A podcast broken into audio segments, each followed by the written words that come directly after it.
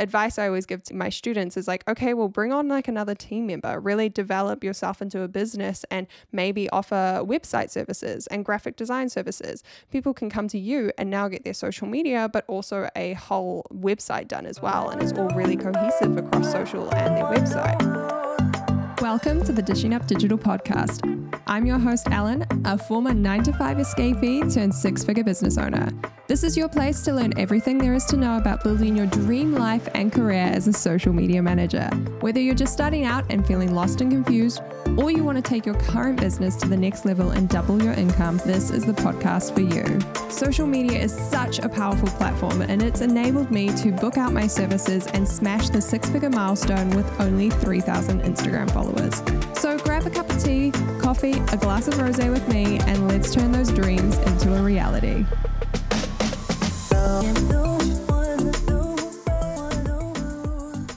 Hello and welcome back to the podcast. I hope you guys are having an awesome week. Things in New Zealand have been a little bit crazy recently with some intense lockdowns. I'm very lucky to be in Wellington, so we've just come out of lockdown as of today.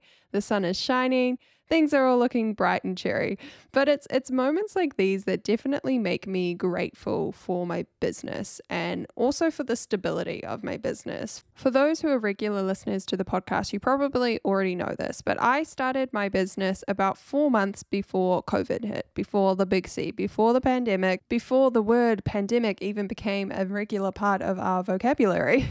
But it was a really scary kind of moment for me because I felt like I'd made a huge mistake. I felt like I had left this nice, cushy, comfortable corporate job behind, that nice regular salary. I'd left that and gone out on my own. And now there was this lockdown. I was having to discount my services. I was like, oh my gosh, my business is going to fail. This is the worst time ever to start an online, business. But as it turned out, the previous company I worked for actually ended up going under in COVID. And unfortunately, all of my former colleagues lost their jobs. And it was really interesting for me to realize actually how secure and financially secure running my own online business could be. Because although that first month of lockdown was really scary, I discounted a lot of my prices, I was intending to hire my first team member and I pulled all that back, it did slow down the process. What happened by the end of 2020 was I actually had more business than ever. I did end up hiring my new team member, shout out to Fleur. And the way I did this was really pivoting my business, targeting those profitable industries, but also developing multiple revenue streams. This is something that I'm so passionate about, and I teach all of my students in my program, the Dishing Up Digital School. I constantly hone in this idea that to have a secure business, it's really important to have multiple streams of income and make sure we're not just relying on one place or one person for our money. And I think that's been a huge part of my success and also the stability of my business and the consistency and reliability of my income. I can pay my rent, I can pay all my bills, I can indulge. This Friday, I'm going to the spa. I'm very excited, booked in for a little massage, a little treat myself day. And I have this stability and this consistency. I know the money is going to come in and I can rely on my business. And that is fantastic. So that's why for today's podcast episode, I really wanted to talk about my streams of income and why you should also be making it a goal yourself to have multiple revenue streams if you're a social media manager or another service-based online entrepreneur.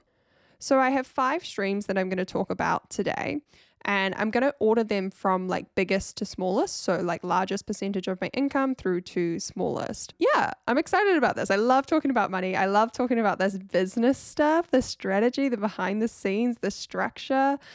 Sometimes I find this more exciting than actually talking about social media strategy, which is funny being a social media strategist. Anyway, let's dive right into my first revenue stream, which is the least surprising one. That is my social media clients. So it's the money I get from managing other people's social media pages. That is where I started my business. And that is still where I would say anywhere between 40 to 60% of my income comes from. I say 40 to 60% because it varies a lot depending if I have a big course launch or if I have a big project for a client, if they're launching their course or their program or the new product or service, whatever it might be. It really does vary month to month. When it comes to my social media services, I have 5 clients that I work with regularly month to month. I say that because it's a question I get all the time, like, how many clients do you have? It's usually 5 standard ones who I do full social media management for. But I would say month to month, this varies from 5 to 9 people. So often what I get is people who want to work with me on a one-off basis. They want an Instagram makeover, they want a package of photos, they want a strategy session, or they just want to work together for a month so I can set them up and they can learn from me. So that's why I always say it's 5 core clients that I work with managing their full social media, whether it is Facebook, whether it is Instagram, whether it's doing product photography, or whether it's just using the photos they provide. It really varies, but it's mainly core social media management. And then I have that 3 or 4 extras that I work with once every couple of months. When I first started my online business journey, this was my only revenue stream. It was the only way I made money was through working with clients in this some sort of capacity working on their social media. And it was great. It was an amazing way to get started. But what I always advise my students is it can be really frustrating. It can be really scary putting all of your faith and all of your trust into your clients for generating your income month to month. And for me, I have had situations where because you are a contractor, people will end your contract suddenly. They'll be like, you might expect them to roll over, do another month. They've been really enjoying your work, but suddenly they come to you and they're like, oh, sorry, I don't want to renew the contract. Like, see you, bye. Like, I've had this happen with someone who I worked with for 3 months. I thought they were quite an established business, or they were a new business, but they had really big goals. They had big money behind them. They were really, really excited. We had so many phone calls about future planning, how we were going to take things to the next level, which also meant me getting paid more, you know, coming on to manage influencer campaigns, to manage their Facebook ads, all of these things. And I worked for them for 3 months, and then 3 days before their next invoice was due, they told me that they had decided to take a break and they were going to work on their website and run their own social media.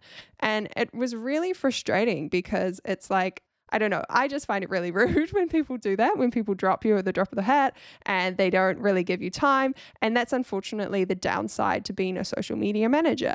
But when we have other revenue streams, we can make sure that even if we lose one client, it's not going to be a massive hit to our income. It's not the end of the world. So if you had 4 social media clients, you lost one of them, that's 25% of your income gone right there. And you have to scramble and find someone else.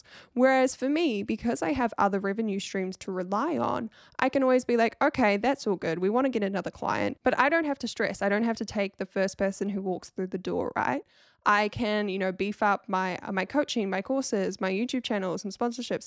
I can rely on that for the next month to, 1 to 2 months, and then find the right client to bring on. I think that's really the key thing. So when I had this situation with this client last year, I was very lucky that I had been setting myself up with courses and other revenue streams. So I didn't have to stress. It was annoying, but it was more the inconvenience and, the time and excitement that I'd invested into their business.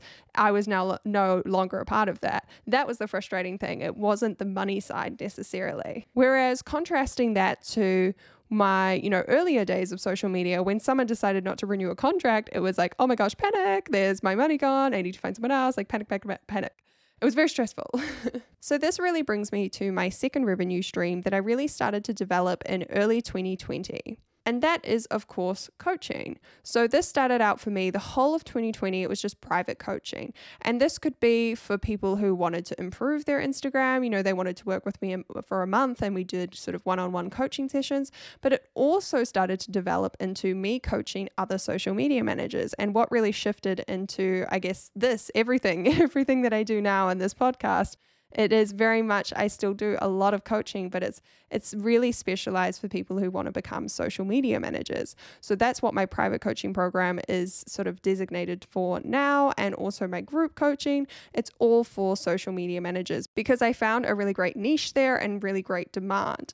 But I love the structure of being able to do social media management, but also teach it. It's a really nice balance for me. I'm someone who's really passionate about teaching. You can probably tell by the amount I blab and blab and blab on these podcasts. I like to talk. I like to chat. I like to talk about all things business, and I really love to mentor people. So coaching was a really natural shift for me to add into my business. I do often get questions from my students though, who maybe don't want to develop the whole personal brand thing. They don't want to go into coaching. They're like, well, what do I do instead? And I always say there's so many other options for, you know, something that can become your second top revenue stream. Advice I always give to my students is like, okay, well, bring on like another team member, really develop yourself into a business and maybe offer website services and graphic design services. People can come to you and now get their social media, but also a whole website done as well. And it's all really cohesive across social and their website. Or maybe it's like breaking out into copywriting. Maybe you hire a copywriter and you also offer copywriting for websites or blogs. Like there are other things, but the idea is you're expanding just beyond just social media management. And that's what my coaching was. That was the first taste. And then this brings me to my third revenue stream. I think the natural next step from coaching, once I've worked one-on-one with people, is kind of this next step is like, okay, how can I work with one-to-many? How can I create a course? This coaching works really well in a one-on-one capacity, but I'd like to take it further. And the other thing about coaching is it is very expensive. You have to pay between $1,500 to $2,000 to work with me privately, versus if you do a course, that's much more affordable. So I really wanted to have this more affordable entry-level offer for people and something they could sort of work through on their own. So that's when I created Get the Gram, my third revenue stream. This is my online self-study course all about Instagram marketing. It's specifically for service-based entrepreneurs. So it can be for people who are social media managers, but also virtual assistants, graphic designers, copywriters, coaches, course creators themselves. And it teaches you how to sell your service on Instagram and get more clients in a really easy, flowy, fun way. The awesome thing about having a course as a revenue stream is you create it. I spent about a month creating mine, and it was a lot of hard work. I will tell you that. Filming all the video lessons, creating the presentations, editing it all together, uploading it, blah, blah, blah. It was a lot. But the really nice thing now is it's this revenue stream that I don't necessarily have to do a huge amount of work for every month. You know, I can promote it like right now on my podcast. I'm slyly promoting it. Link will be in the description or in the show notes of this episode, but I can also promote it on my YouTube channel. I did a 24-hour flash sale the other week, which I'd never done before, but it was really cool. I could be like on the weekend, like, hey, you know, it's lockdown. People have extra time on their hands. Why not do a flash sale on my course? And I had 2 people sign up through that, which was awesome. Apart from the promotion side of the course, it's not a huge amount of work. Now, I have done a podcast episode all about how to start a course, so I really encourage you to go listen to that if you're interested in more on this topic. But for now, I'm going to leave it there. That's my third revenue stream. Of course, it's kind of like the third one because it is that little bit of a lower cost for my clients, my customer. It's not like coming to coaching, you pay that $2,000, so that's ultimately a bigger chunk of my revenue stream month to month.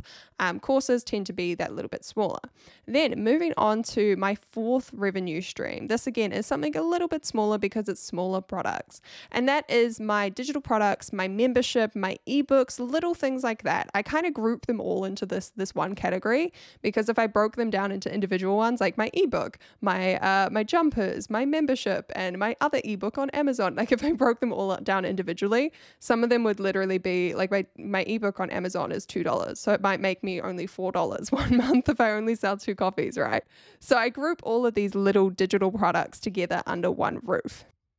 Now, before recording this episode, I actually looked up my membership group, which I started a couple of months back in April or May, I think it might have been. And through that membership group, I was actually pleasantly surprised that I have made $900 off that.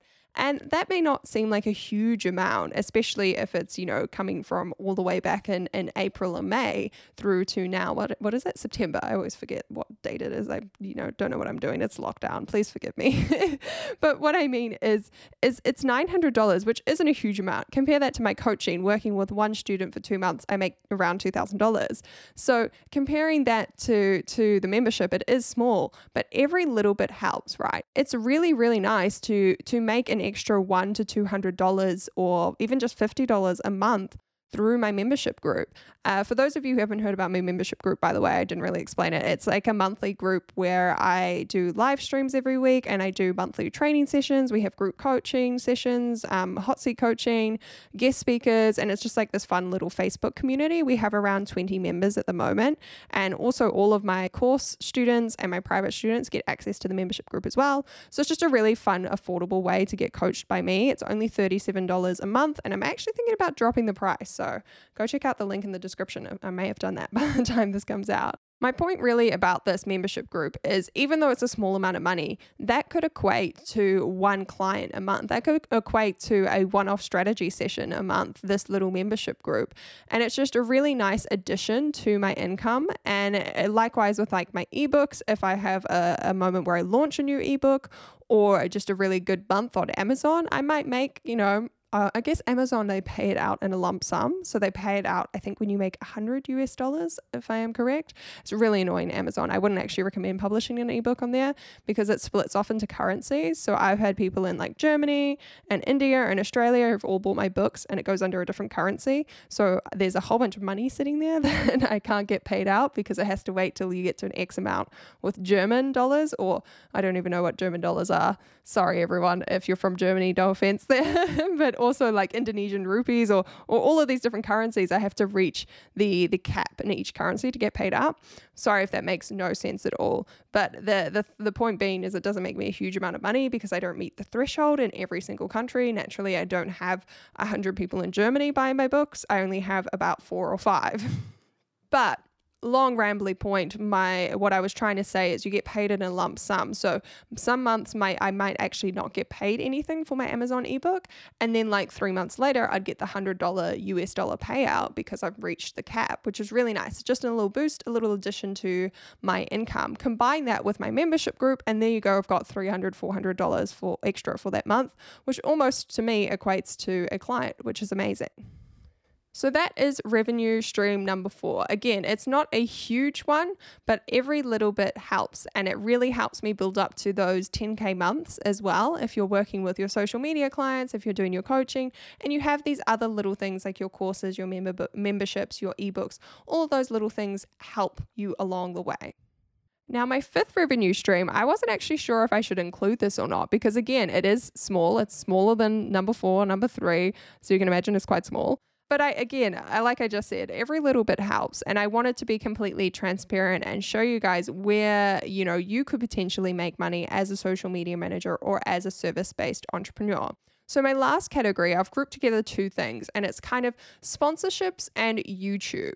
So obviously I hate calling myself an influencer. I'm kind of really determined, like I'm not an influencer. I'm an entrepreneur. I'm a business owner, but I do use my personal brand and my personal Instagram at Ellen McKenzie to promote my business. And in doing that, you will sometimes get brands who reach out, who want to do a partnership, who want to do a sponsorship, especially with my YouTube channel that I still run with my sister.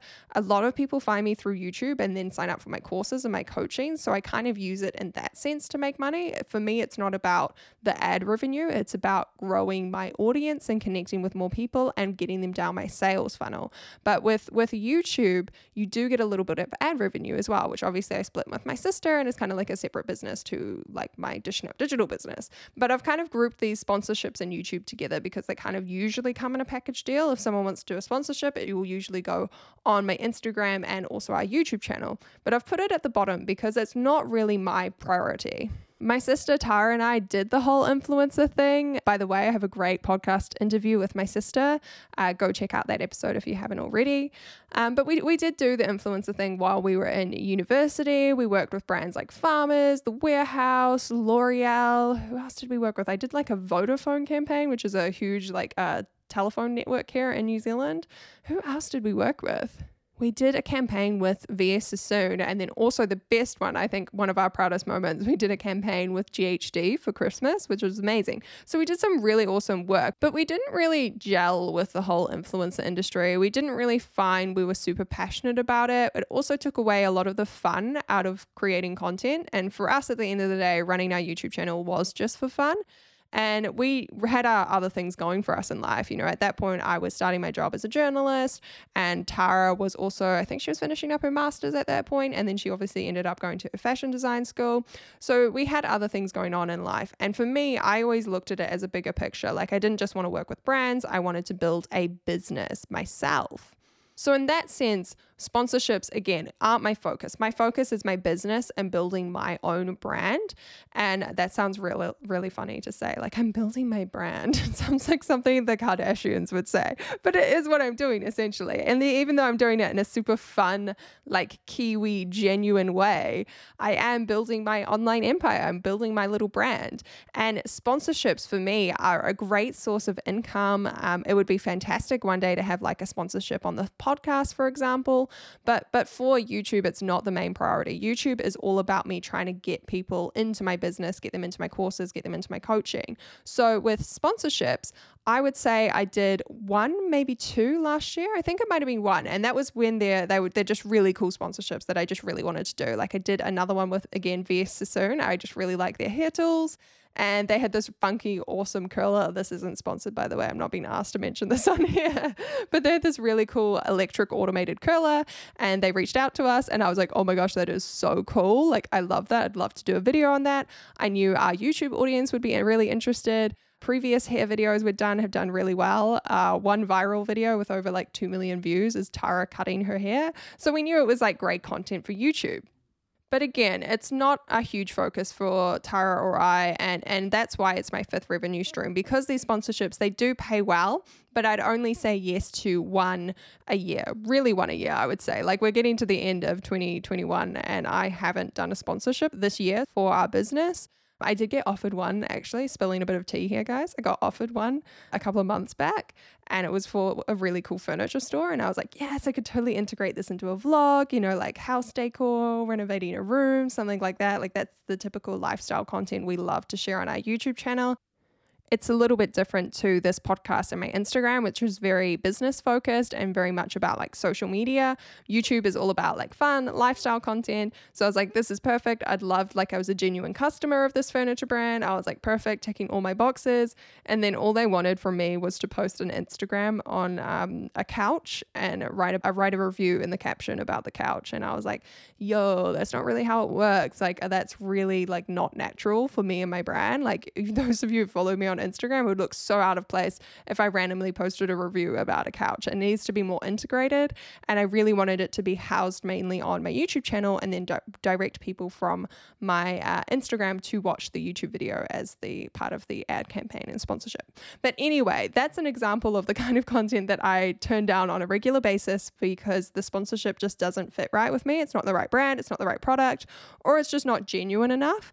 Ideal world would be great to have some sponsorships like hair with some of the services that I use to run a business, you know, software like Kajabi or Xero, these kind of things.